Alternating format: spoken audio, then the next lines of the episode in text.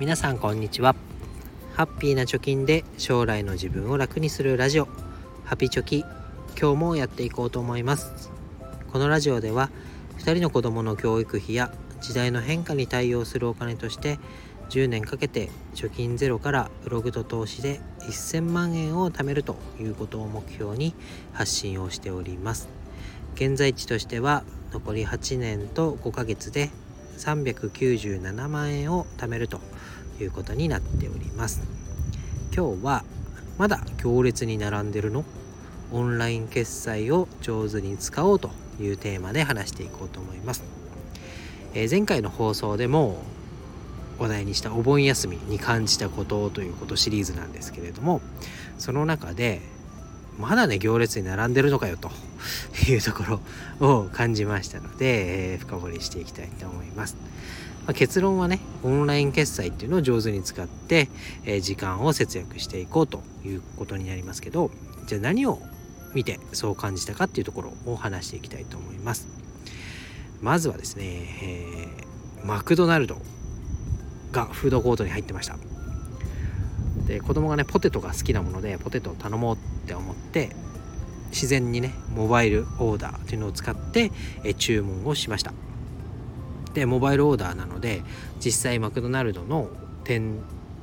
舗の状況っていうのかな混雑具合っていうのがどういう状況かっていうのをわからないまま、まあ、携帯でね携帯っていうかスマホでモバイルオーダーのあマクドナルドのアプリを開いてモバイルオーダーでポテトを頼んでで、え取りに行きました。そうするとね注文をする人、まあ、レジ待ちの人がずらっと並んでたんですね。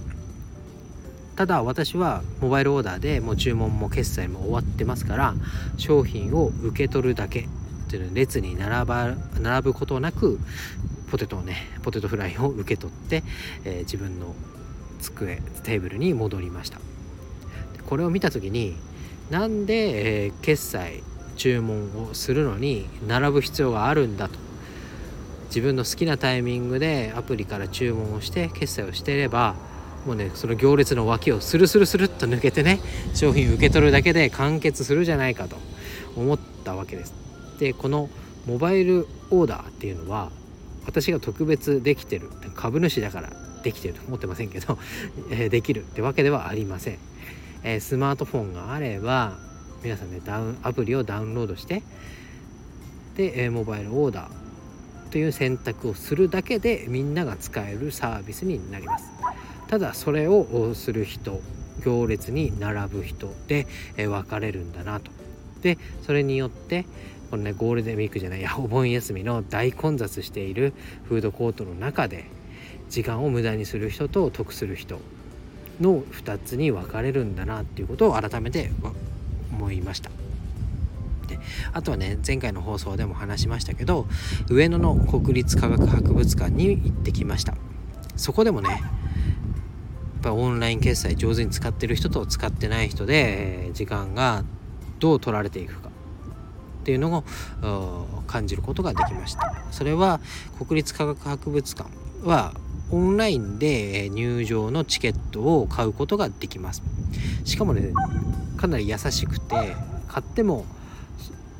いついつ行くっていう指定をしなくてもいいんですね。半年だったか1年間は買ってから有効期限があるよ。そのうちに行っ来てくださいねっていうような感じです。なので例えばね具合が悪くなったとか、え天候がね、まあ、台風なんかもありましたけど交通機関が動かなくなって行けなくなったっていう場合でも半年なり1年どっちだったか忘れましたけど時間の猶予があるので無駄になるってことはほとんどないかなと思います。なので買ってしまっていけなかったとしてもまた次回チャンスが用意されているっていうようなチケットが、え、国立科学博物館ではありました。しかしですね、えー、実際に行ってみるとチケット売り場の窓口すごい並んでるんですよね。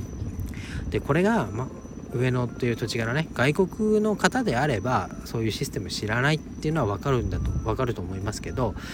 まあ、日本の方でね結構並んでる人がいました。でこれも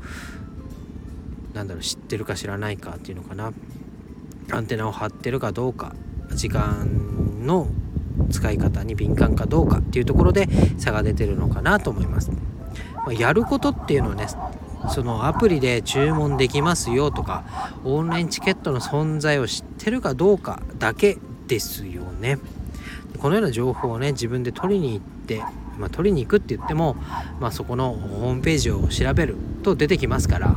書いてありますからそれを使ってみるかどうかだけだと思います。で順番待ちってねすごい私嫌なんですよね。で子供とどっか行くことが多いですから子供と一緒に順番待ちしてると子供が飽きてグズグズし始めますしせっかくねそこの場所まで行くのにテンションを上げてねこういうの見れるかなとかこういう経験できるかなっていうような楽しい会話をしてねテンションを上げていってもその列に並んでいるだけでその熱っていうのがどんどんこう下がっていくテンションが下がっていきますよね。そのもったいないような時間とかテンション熱量っていうのを無駄にすることなくてね事前にモバイルオーダーとか予約システムを使って決済を済ませておくだけでもう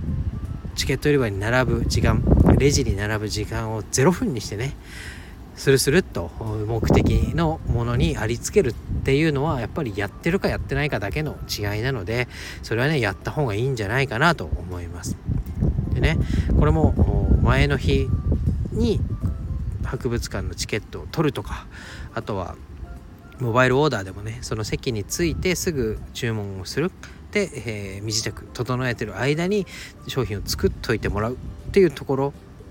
だけ。でその無駄なね待つ時間っていうのはカットできると思いますので是非まだ使ったことがない人っていうのは是非やってみてください。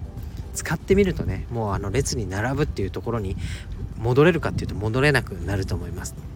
よくねディズニーランドのファーストパスなんか昔ありましたけどその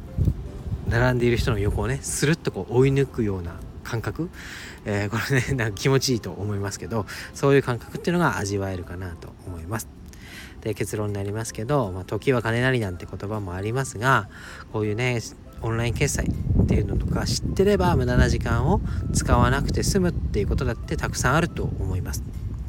ね、ぜひマクドナルドのアプリをダウンロードするだけで、えー、身近にね、えー、手軽に試す機会がありますから、ぜひマクドナルドねアプリをダウンロードして注文をスマホでやってみるっていう経験をしてみることがいいのかなと思います。であとね、えー、行楽施設さっきも言いましたけど国立科学博物館なんてものはなんてものってというような施設は、えーと、遊びゅうっていうサイトが便利かなと思いますで遊びゅうってどんなサイトっていうと遊園地とかね行楽施設のチケットがオンラインで買えます私の住んでいる近くにある、えーと、温浴施設銭湯のチケットなんかも買えたりしますんで、えー、かなりねこうなんだろう多くの選択肢がこの遊び湯ってあると思いますので是非覗いてみてください。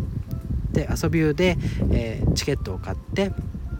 でスマホにチケットとか QR コードが入りますからもうそれでね入るというかメールで届きますからそのメールを、え入場口で見せればもうそのまま中に入ることができるというような便利なサイトになりますので是非使ってみてください。でさらにさらにちょっと情報がいっぱいで、えー、混乱するかもしれませんけど楽天のね ID 持ってる人であれば楽天リーベイツっていうサイトもあります。この楽天リーベイツってどういうものかというと、まあ、ポイ活サイトみたいなもんで遊び湯に直接アクセスするのではなくて楽天リーベイツにアクセスをしてその中から遊び湯を選んでチケットを買うと楽天ポイントがダブルでね貯まるっていうようなサイトになります。で遊び湯は購入金額の2.5%のポイントバックになりますから遊び湯で直接チケットを買うのももちろんいいんですけど楽天リーベイツを通すと